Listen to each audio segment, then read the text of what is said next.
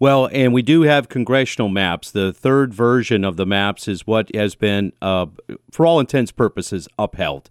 Somebody says, "Well, what do you mean by that?" Well, the court disposed the case. That's a fancy word for dismissal. Okay, they didn't give favor of sending it back to the commission, and we have uh, real firm I, I e- evidence of why I we believe that that was what.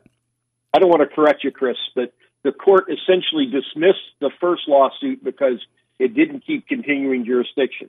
A second lawsuit has now been filed on the congressional maps. The problem is, is that that lawsuit cannot be ruled before we vote on congressmen in the primary. So that lawsuit is still pending. The court's still going to hear challenges to those congressional maps. But for this election, those are likely to be the maps because we're going to start voting, or some people start voting on those maps today, which arguably means that those maps are in play. Um, without regard to whether the Supreme Court's approved them or not approved them, they haven't invalidated them. But they've got the case to invalidate them. They're starting to take oral arguments on it, and they're not supposed to conclude those arguments for some period of time. So it's unlikely, unlikely, no matter how they rule, that these maps will not be the maps uh, for this election. So Well- this, this next two years, we're going to keep the maps that were in play, most likely. And here's what I want to say go ahead, make my day. Let me tell you what was going to happen, and they already knew what was going to happen. If they struck down those third version of the congressional maps, you can't stop me as an Ohio voter from sending 15 delegates to Washington on January 1, 2023. Hear me out, ladies and gentlemen. We were going to propose a statewide at large ballot for all 15 congressional districts. The Democrats knew that, the court knew that, and that's why they blinked. That's why they did. And we're coming out with it tonight. That's right. It's all said and done. But if they want to go ahead and monkey with that, go ahead, make my day, because we're going to do that. Well, the law supports you. There is actually a uh, it's a 1940s law that says in districts like or states like Ohio where you lose a congressional district, if you don't have valid districts, even though the law says for Congress they have to run in districts, it says if you don't have valid districts, all of your congressional members run on a slate statewide.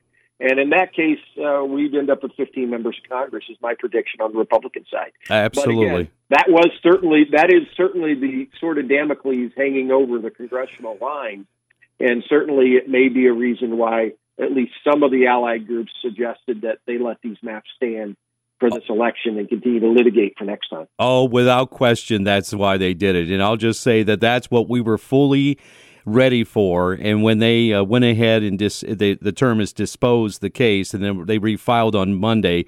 But the fact is, is that the the court blinked and the Democrats blinked because they just were petrified of the prospect in a big red year, fifteen all. All state uh, uh, di- districts. Wow, that would be a red wave to be a red wave. so they, I would, I would, I would love to have Ohioans all have a right to vote for Jim Jordan and Warren Davidson and the rest of the congressional delegation um, as a slate. It would be an interesting election. I don't know. Uh, I don't know how you run those campaigns, but I'm sure they'd have figured it out. Well, again, thank you for your service on this. So again, th- we're going to be able to vote on May third, uh, but the state maps are still being wrangled out. We appreciate your service, uh, Mr. Auditor. You've done a great job there, and uh, we believe we're going to win this fight. Uh, and be able to have our districts and basically uh, let folks know where they can uh, learn about the candidates and then cast their vote. That's what we're all about. But listen, thank you for being my guest today. How can folks follow the Auditor of State? Best way is our website, ohioauditor.gov, ohioauditor.gov. If you want to go out and see uh, my, my personal site, you can go to keithfaber.org, keithfaber.org, but the official auditor website is ohioauditor.gov. If you see something going on in government that you think looks a little untoward, I investigate government. That's what we do. I don't audit individuals, I don't audit businesses, and I don't collect taxes. I act as your watchdog on those who spend your tax dollars. And so you can call us at 1 866 Fraud OH, 1 866 Fraud OH, and report something untoward in government. Uh, we're happy to serve you. I love my job. Thank you. Thank you, you and your listeners for making me state auditor. Thank you, Mr. Otter. God bless you. Thanks for being my guest.